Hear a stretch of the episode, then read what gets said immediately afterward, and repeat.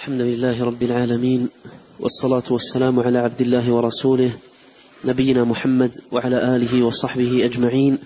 أما بعد فيقول شيخ الإسلام أحمد بن تيمية رحمه الله تعالى في الفتوى الحموية الكبرى نقلا عن ابن خفيف رحمه الله تعالى ونعتقد أن القراءة الملحنة بدعة وضلالة وأن القصائد بدعة ومجراها على قسمين فالحسن من ذلك من ذكر آلاء الله ونعمائه وإظهار نعت الصالحين وصفة المتقين فذلك جائز.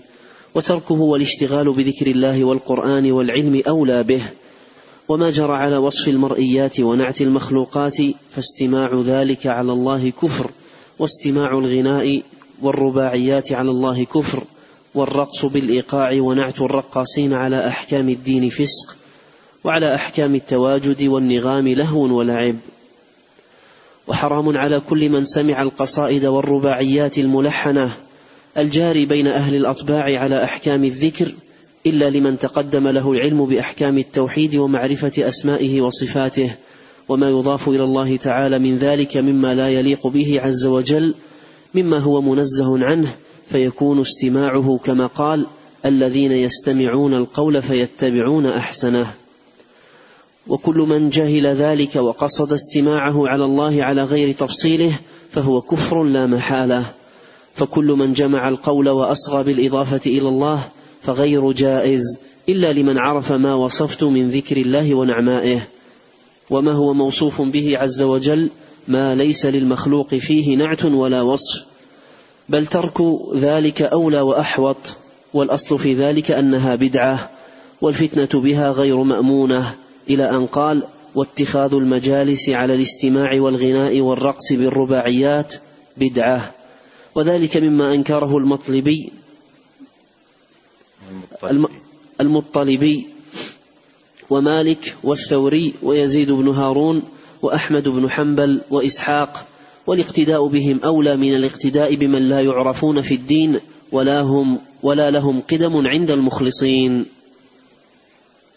وبلغني أنه قيل لبشر بن الحارث إن أصحابك قد أحدثوا شيئا يقال له القصائد. قال مثل إيش؟ قال مثل قوله اصبري يا نفس حتى تسكني دار الجليل فقال حسن وأين يكون هؤلاء الذين يستمعون ذلك؟ قال قلت ببغداد فقال كذبوا والذي لا إله غيره لا يسكن بغداد من يسمع ذلك بسم الله الرحمن الرحيم. الحمد لله رب العالمين وأشهد أن لا إله إلا الله وحده لا شريك له وأشهد أن محمدا عبده ورسوله صلى الله وسلم عليه وعلى آله وأصحابه أجمعين. اللهم لا علم لنا إلا ما علمتنا اللهم علمنا ما ينفعنا وزدنا علما وأصلح لنا شأننا كله ولا تكلنا إلى أنفسنا طرفة عين. قال أما بعد قال ابن خفيف فيما نقله عنه شيخ الإسلام ابن تيمية رحمه الله تعالى قال ونعتقد أن القراءة الملحنة بدعة وضلالة. القراءة الملحنة أي لكتاب الله جل وعلا والأصل أن تكون القراءة بلا تكلف تكلف في الصوت يخرج بالإنسان عن حد الاعتدال إلى التنطع. وهذا مما ذكر ونص أهل العلم على أنه من المحدثات كالإمام أحمد والشافعي ومالك وغيرهم وإنما يزين المرء القرآن بصوته ويحسن صوته بالقرآن دون أن يخرج به ذلك إلى حد التكلف أو محاكاة أهل الغنى في التمطيط ونحو ذلك بل يقرأ قراءة معتدلة مع تزيين صوته وتجميله وتحسينه في قراءته للقرآن الكريم. قال أبو بكر الأثرم سألت أبا عبد الله أي أحمد بن حنبل رحمه الله تعالى عن القراءة بالألحان. فقال كل شيء محدث لا يعجبني إلا أن يكون صوت الرجل لا يتكلفه إلا أن يكون صوت الرجل لا يتكلفه. وقال شيخ الإسلام ابن تيمية رحمه الله تعالى قراءة القرآن بصفة التلحين الذي يشبه تلحين الغنى مكروه مبتدع كما نص على ذلك مالك والشافعي وأحمد وغيرهم من الأئمة. وللإمام ابن القيم رحمه الله تعالى بحث نافع جدا حول هذا الموضوع وذكر الأقوال فيه مع المناقشة. في كتابه زاد المعاد في فصل خصصه لذلك فصل في قراءة قراءة النبي صلى الله عليه وسلم للقرآن واستماعه له. وقال رحمه الله تعالى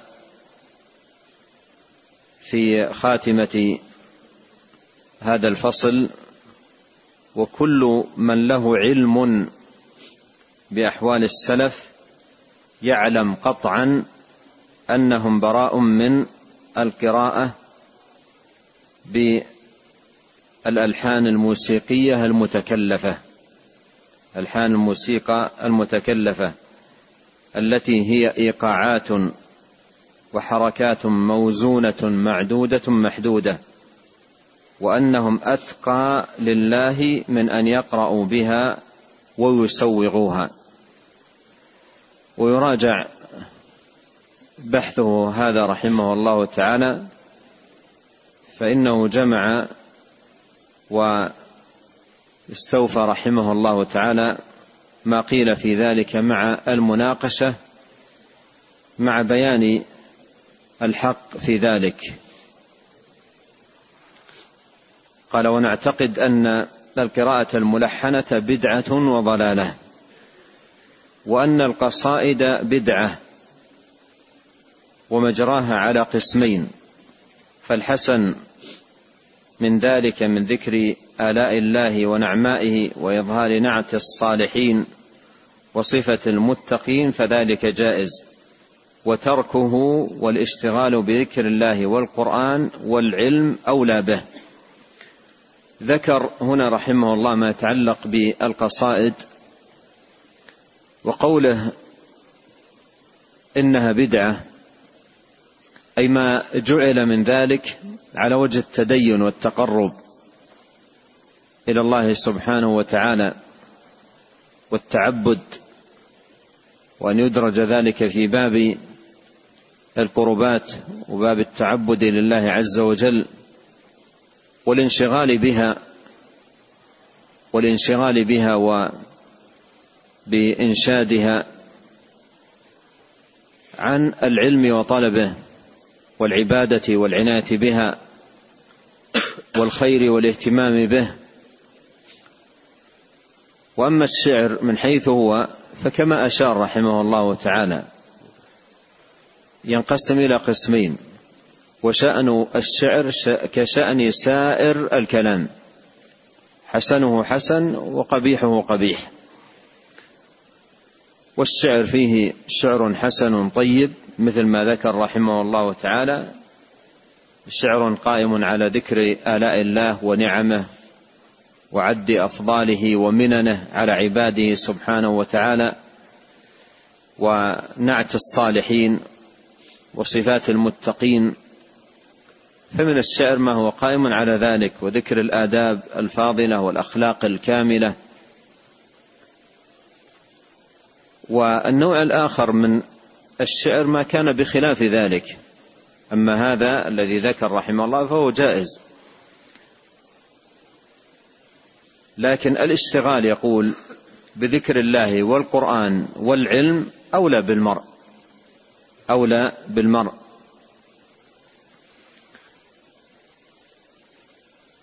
قال وما جرى على وصف المرئيات. ونعت المخلوقات فاستماع ذلك على الله كفر.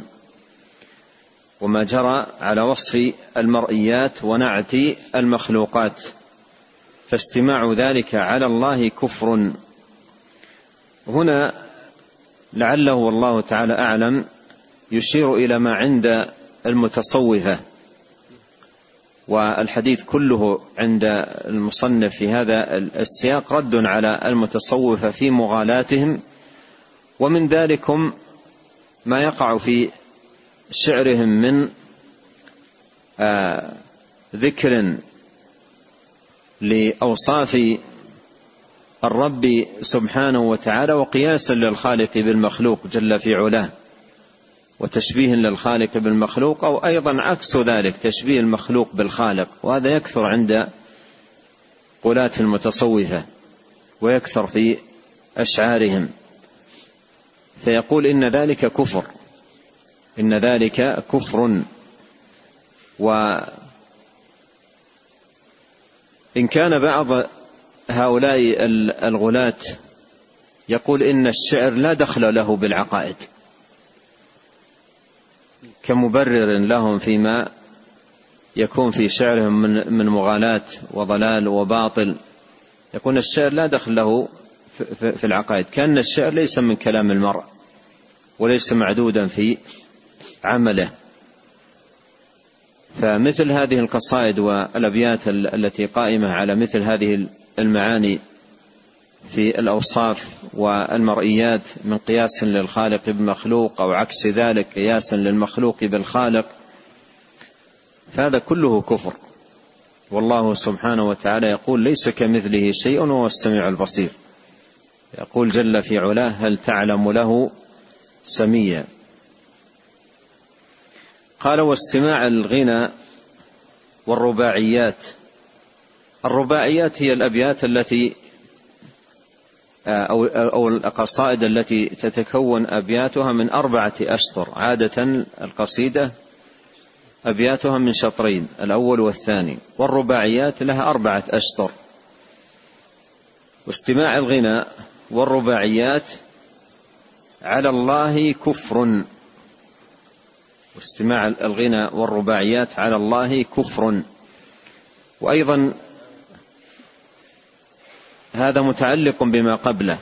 يعني مثل هذه القصائد الذي التي مر الإشارة إليها وما تشتمل عليه سواء شطرت رباعيات أو من شطرين. فما قام فيها من تلك المعاني الفاسدة وأيضا ما كان من هؤلاء من اتخاذ لهذه القصائد في باب القرب لله عز وجل ولعل هذا يشير إليه بقوله آه، استماع ذلك على الله أي أن أن أنه يجعل ذلك باب قربة لله مع ما في الشعر من ضلال وباطل مع ما في ذلك الشعر من ضلال وباطل. أو أنه أيضا يريد بقوله استماع ذلك على الله أي الزعم أن الله عز وجل يسمع ذلك منهم ويرضاه عنهم ويقبله وأنه لا يسخطه سبحانه وتعالى. وهذا افتراء على الله فيكون آه، تكون قصائده اشتملت على الضلال والباطل والزعم أن الله عز وجل يسمع ذلك ويرضاه ولا يسخطه سبحانه وتعالى. وهذا القول على الله سبحانه وتعالى كفر أن أن يقر جل في علاه أو أن يرضى جل في علاه ضلال هؤلاء وباطلهم الذي تنطوي عليه تلك القصائد التي أشار إليها رحمه الله. قال والرقص بالإيقاع ونعت الراقصين على أحكام الدين فسق وعلى أحكام التواجد والنغام لهو ولعب أو الأنغام لهو ولعب.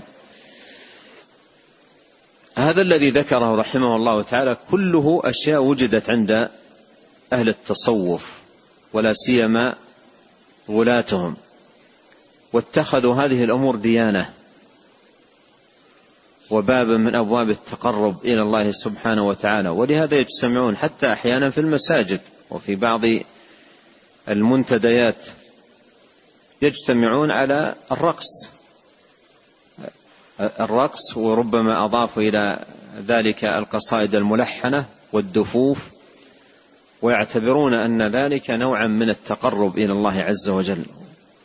ولا ريب أن هذا ضلال ليس من دين الله ولكن من تسويل الشيطان لهؤلاء.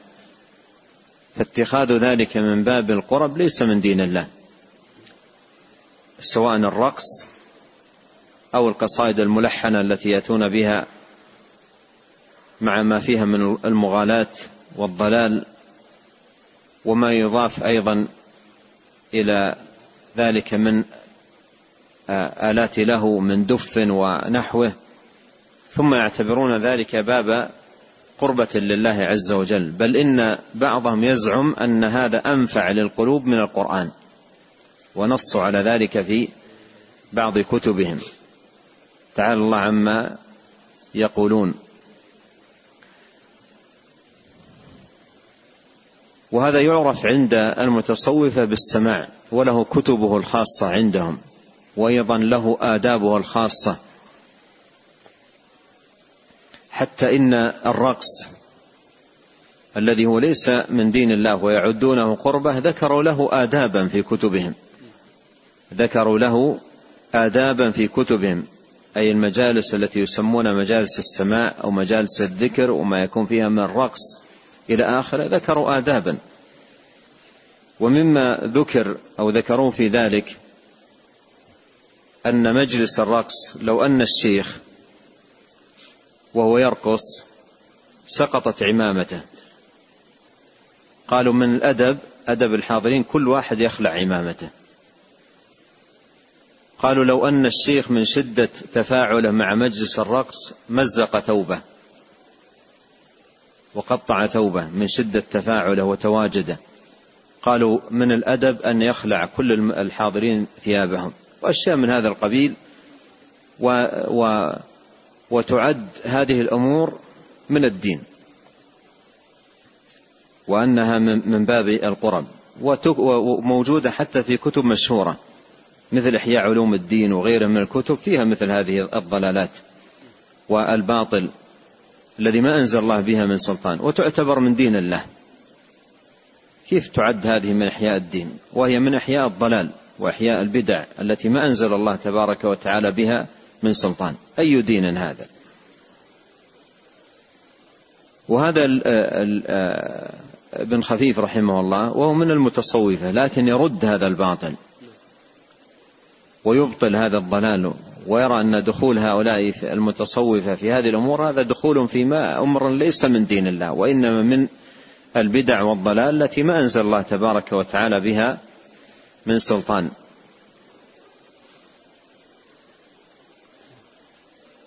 وبقية كلامه رحمه الله تعالى كله حول هذه القصائد وما في طرائق هؤلاء في هذه القصائد من ضلال وباطل ولعلنا نكتفي من ذلك بما تقدم. نعم. قال رحمه الله تعالى قال أبو عبد الله ومما نقول وهو قول أئمتنا أن الفقير إذا احتاج وصبر لم يتكلف و وما نقله عن بشر بن الحارث؟ ما نقل أنه سئل قال قال أن قيل له إن أصحابك قد أحدثوا شيئا يقال له القصائد. قال مثل إيش؟ يعني مثل ماذا؟ قال قالوا مثل قوله اصبري يا نفس حتى تسكني دار الجليل. دار الجليل أي الجنة. يعني يلحنونها ويأتون بها ملحنة و فقال هذا حسن يعني المعنى هذا حسن جيد. الألفاظ المعاني التي في هذه الكلمة جيدة. قال وأين يكون هؤلاء الذين يستمعون ذلك؟ قال قلت ببغداد. قال كذبوا والذي لا إله غيره. هو يلمح هنا إلى أن بعض الناس أخذوا هذه القصائد نوع من المتعة نوع من المتعة واللهو فقط. ولهذا يعيشون حياة الترف والبعد عن التعبد والتدين والعناية بالتقرب إلى الله وإنما يأتون بهذه نوع من المتعة. يجتمعون يوم في الأسبوع مثلا يمتعون أنفسهم ويطربون أنفسهم بهذا السماع. فاصبر يا نفس حتى تسكني دار الجليل. هذا معنى جميل أن الإنسان يصبر على الطاعة وعلى العبادة وعلى لكن هؤلاء حظهم منها أبيات جميلة وأصوات جميلة دون عناية منهم بأصل الصبر على العبادة والطاعة إلى أن يبلغ العبد دار الجليل. وإنما أبيات ولهذا حظ هؤلاء من من هذه الأبيات جمال الصوت وطريقة الأداء فقط. أما الصبر والتعبد والتدين والأمور هذه ليس لهم فيها شأن ولا ولا اهتمام. يجتمعون عليها في مجالس تعين في الأسبوع أو في الشهر أو في نحو ذلك يتذوقون فقط الأصوات وطريقة الأداء ولا علاقة لهم بالصبر والتدين والتعبد والتقرب إلى الله. ولهذا سأل عن المكان وقال بغداد وكانت في ذلك الوقت بلد ترف وترفه وله ومتع الدنيا. فمن مكانهم عرف من مكانهم عرف أن أن هذه هذا المعنى إنما يقولونه فقط تذوقا للحن وما كان من هذا القبيل لا عن عناية بالصبر نفسه أو التقرب إلى الله سبحانه وتعالى. نعم. قال رحمه الله تعالى قال أبو عبد الله ومما نقول وهو قول أئمتنا أن الفقير إذا احتاج وصبر لم يتكلف إلى وقت يفتح الله له كان أعلى. فمن عجز عن الصبر كان السؤال أولى به على قوله صلى الله عليه وسلم لأن يأخذ أحدكم حبله. الحديث.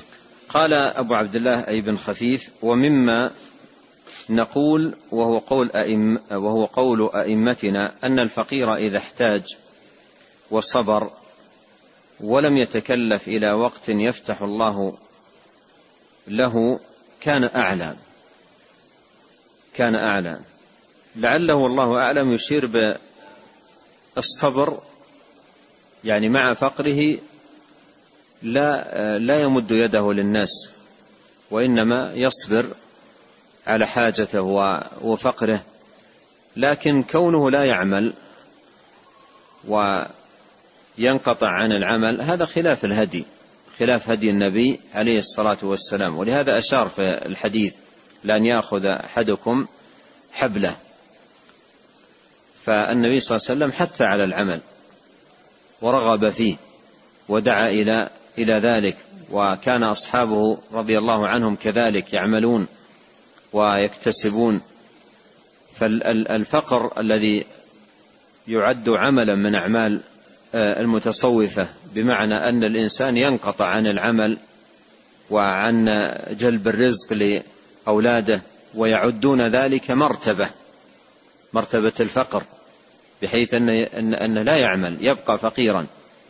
وهؤلاء على قسمين يعني قسم يبقى فقيرا ولكن يسأل الناس ويعرض فقرة للناس وحاجته للناس. ومنهم من يصبر يصبر على الشظف والشدة والحاجة. ولكن الذي جاء به الهدي عن النبي الكريم عليه الصلاة والسلام هو بذل الأسباب. وأشار إلى ذلك بقوله بإراده لقول النبي صلى الله عليه وسلم لأن يأخذ أحدكم حبله. والله جل وعلا يقول فامشوا في مناكبها وكلوا من رزقه. نعم. قال رحمه الله تعالى ونقول إن ترك المكاسب غير جائز إلا بشرائط مرسومة من التعفف والاستغناء عما في أيدي الناس ومن جعل السؤال حرفة وهو صحيح فهو مذموم في الحقيقة خارج. أعد. ونقول إن ترك المكاسب غير جائز إلا بشرائط مرسومة من التعفف والاستغناء عما في أيدي الناس ومن جعل السؤال حرفة وهو صحيح فهو مذموم في الحقيقة خارج. قال ونقول إن ترك المكاسب غير جائز. إن ترك المكاسب أي انقطاع الإنسان عن العمل وعدم عنايته باكتساب الرزق وعد ذلك كما هو عند بعض أو كثير من أهل التصوف أن هذا من التوكل على الله سبحانه وتعالى فهذا ليس من التوكل على الله وإنما من التواكل. والتوكل حقا أن يبذل المرء الأسباب ولا يعتمد على السبب وإنما يتوكل على الرب العظيم جل وعلا. والله يقول قد مر معنا أيضا كلام المصنف في ذلك وتزودوا فإن خير الزاد التقوى واتقون يا أولي الألباب. فترك المكاسب غير جائز. إلا بشرائط مرسومة من التعفف والاستغناء عما في أيدي الناس. لكن الإنسان لا, لا غنى له عن طعام ولا شراب ولا مسكن ولا ملبس وأيضا نفقة على الأولاد وغير ذلك. وهذه أمور تحتاج إلى أن الإنسان يكتسب ما يكف به يده عن السؤال وأيضا يغني به بإذن الله سبحانه وتعالى أهله وولده ويكفهم عن السؤال. وفي الحديث أن تذر ورثتك أغنياء خير من أن تذرهم عالة. يتكففون الناس. ومن جعل السؤال حرفة وهو صحيح مذموم. في الحقيقة خارج أي عن الطريقة التي عليها آه، المؤلف ومن أشار إليه من أئمتهم المتصوفة. يقول خارج عن الطريقة. ويشير إلى أن بعض المتصوفة آه، لما اتخذوا الفقر. اتخذوا الفقر ديانة. ثم اشتدت بهم الحاجة فصاروا يتعرضون للسؤال ثم صار السؤال حرفة لهم. ثم صار السؤال سؤال الناس حرفة لهم. فأولا اعتبر الفقر ديانة وأن يتدين بالفقر والانقطاع عن الدنيا ولا يعمل ولا كذا إلى آخره. ثم اشتدت به الحاجة فصار يسأل ثم تحول هذا السؤال إلى حرفة. تحول هذا السؤال إلى حرفة. فهذا يقول خارج عن الطريقة. خارج عن الطريقة نعم. قال رحمه الله تعالى ونقول إن المستمع إلى الغناء والملاهي فإن ذلك كما قال صلى الله عليه وسلم الغناء ينبت النفاق في القلب وإن لم يكفر فهو فسق لا محالة. قال وإن المستمع إلى الغنى والملاهي فإن ذلك كما قال عليه الصلاة والسلام الغنى ينبت النفاق في القلب وهذا يروى مرفوعا موقوفا والموقوف أصح على ابن مسعود رضي الله عنه الغنى ينبت النفاق في القلب ومعنى ينبته أي يولد وينشئ ويحدث النفاق في القلب. وإن لم يكفر فهو فسق لا محالة. وإن لم يكفر فهو فسق لا محالة. يعني اشتغال بالغنى مع ما فيه من أمراض يولدها في القلب منها النفاق وأيضا أن الغنى بريد للزنا كما قال أئمة السلف يولد النفاق ويولد أيضا حب الفواحش والرذيلة فوإن لم يكفر آه، المشتغل به إلا أنه فسق لا محالة. فسق لا محالة. نعم. قال رحمه الله تعالى والذي نختار قول أئمتنا ترك المراء في الدين والكلام في الإيمان مخلوق أو غير مخلوق ومن زعم أن الرسول صلى الله عليه وسلم واسط يؤدي وأن المرسل إليهم أفضل فهو كافر بالله ومن قال بإسقاط الوسائط على الجملة فقد كفر. قال والذي نختار قول قول أئمتنا ترك المراء في الدين ترك المراء في الدين وهذا أيضا سبق الكلام عنه. والمراء في الدين أي الاشتغال بالجدل والخصومات عن العمل الاشتغال بالجدل والخصومات عن العمل خروج عن المقصود من دين الله لأن المقصود من الدين فهمه والعمل به. أما إذا اشتغل الإنسان بالجدل وأعرض عن العمل ليس هذا هو مقصود المقصود من هذا الدين أو هذه الشريعة أو هذا الوحي الذي أنزل على النبي الكريم عليه الصلاة والسلام.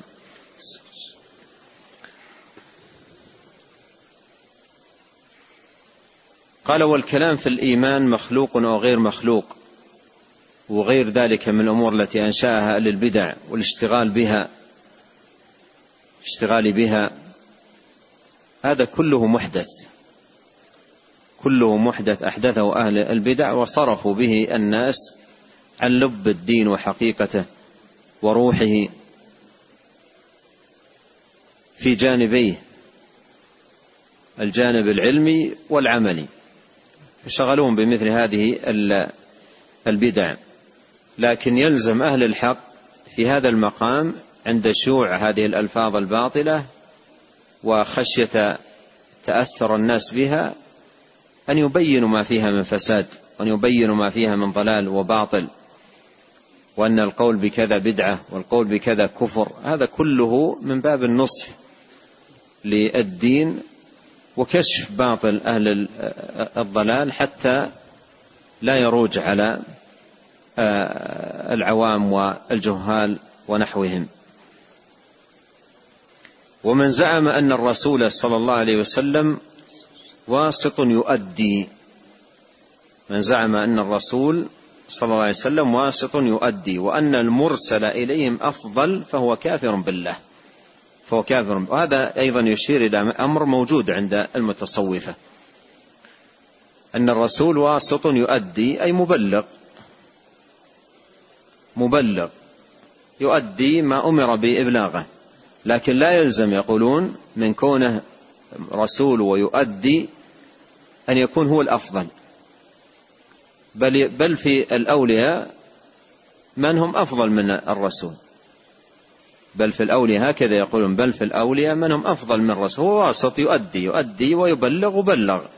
لكن هذا البلاغ لا يلزم منه تفضيله وأنه وأن أفضل عباد الله. بل في أولياء الله من هم ليسوا برسل لكنهم أفضل من الرسول.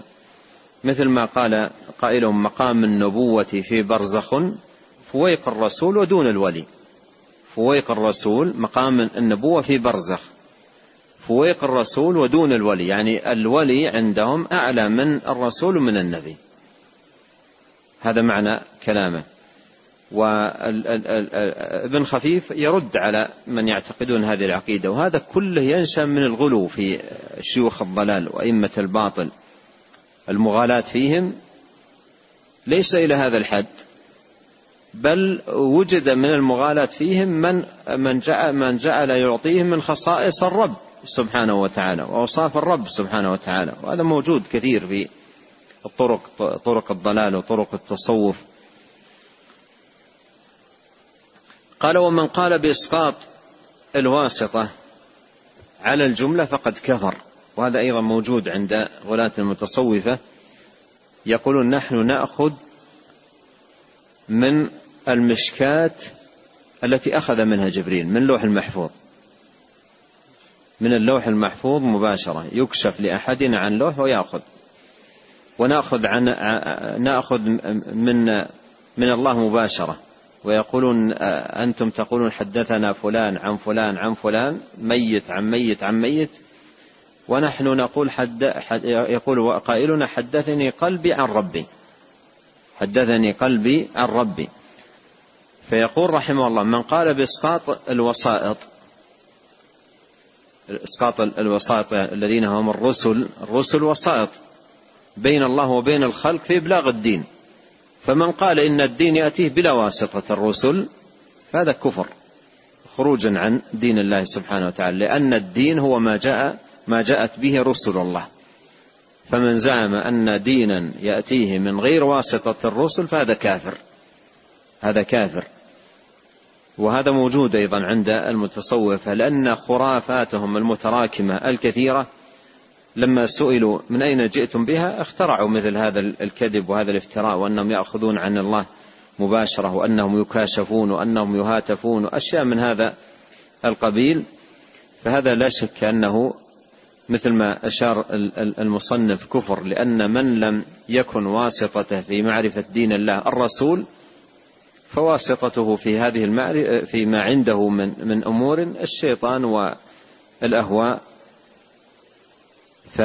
وهذا لا شك أنه خروج عن الدين لأنه لا دين إلا ما جاء به الرسول. وكان شيخ الإسلام آه، ابن تيمية رحمه الله تعالى يقول كثيرا ما يقول من فارق الدليل ضل السبيل ولا دليل إلا بما جاء به الرسول صلى الله عليه وسلم. فالدين هو ما جاء به رسول الله صلوات الله وسلامه وبركاته عليه. إلى هنا انتهى ما نقله شيخ الإسلام آه، ابن تيمية رحمه الله تعالى عن ابن خفيف وهو نقل آه، مطول. والشيخ رحمه الله اختصر مواضع عديدة من كتاب ابن خفيف هذا لكن تضمن أشياء مهمة جدا في الرد على المتصوفة. وابن خفيف هو من المتصوفة لكن عنده شيء من الاعتدال ورد هذه الضلالات الكثيرة التي انتشرت عند المتصوفة وبين بطلان هذه الأمور وفسادها ومخالفتها لدين الله ولما جاء عن الرسول الكريم صلوات الله وسلامه عليه. ثم أتبع ذلك رحمه الله تعالى بنقل عن أحد متاخري المتصوفة. يعني النقل الأول عن بن خفيف نقل عن أحد متقدمي المتصوفة. وأتبع ذلك بنقل عن أحد متاخري المتصوفة وهو عبد القادر الجيلي ويقال له الجيلاني وتنسب إليه الطريقة طريقة صوفية مشهورة يقال لها الطريقة الجيلانية. وسنقف على نقله رحمه الله تعالى في لقاء الغد بإذن الله سبحانه وتعالى ونسأل الله الكريم أن ينفعنا أجمعين بما علمنا وأن يزيدنا علما وأن يصلح لنا شأننا كله وأن لا يكلنا إلى أنفسنا طرفة عين وأن يغفر لنا ولوالدينا ولمشايخنا وللمسلمين والمسلمات والمؤمنين والمؤمنات الأحياء منهم والأموات. اللهم اقسم لنا من خشيتك ما يحول بيننا وبين معاصيك ومن طاعتك ما تبلغنا به جنتك ومن اليقين ما تهون به علينا مصائب الدنيا. اللهم متعنا بأسماعنا وأبصارنا وقوتنا ما أحييتنا واجعله الوارث منا واجعل ثأرنا على من ظلمنا وانصرنا على من عادانا. ولا تجعل مصيبتنا في ديننا ولا تجعل الدنيا أكبر همنا ولا مبلغ علمنا. ولا تسلط علينا من لا يرحمنا. سبحانك اللهم وبحمدك أشهد أن لا إله إلا أنت أستغفرك وأتوب إليك. اللهم صل وسلم على عبدك ورسولك نبينا محمد وآله وصحبه. جزاكم الله خيرا.